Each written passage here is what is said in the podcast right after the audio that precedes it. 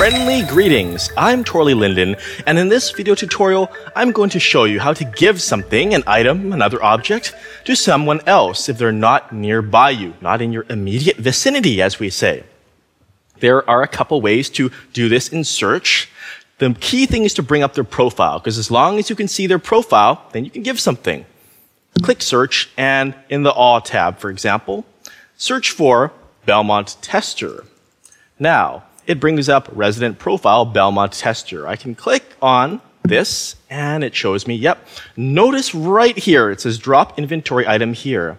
Now, this is kind of misleading because you can actually drag and drop onto the whole profile pretty much, but it's just a target indicator, a drop target. Let's close that and let's look at the old people tab, which is another way. And you can also, again, search for Belmont Tester. And once more, it will bring up the profile. So here we have the profile and the same sort of display. Let's move this to the left so I can show you next. Go to inventory and then say, for example, we want to give this away. It's no copy, no modify, but it is transferable. Remember, it can't say no transfer because obviously you can't transfer that. Say we want to put this in a folder with a note, like a gift note. So we can right click and choose new folder or create menu, new folder. Both will work. And we can title it gift.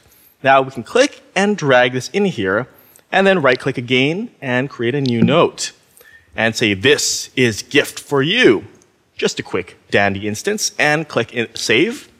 Let's wait for it to save.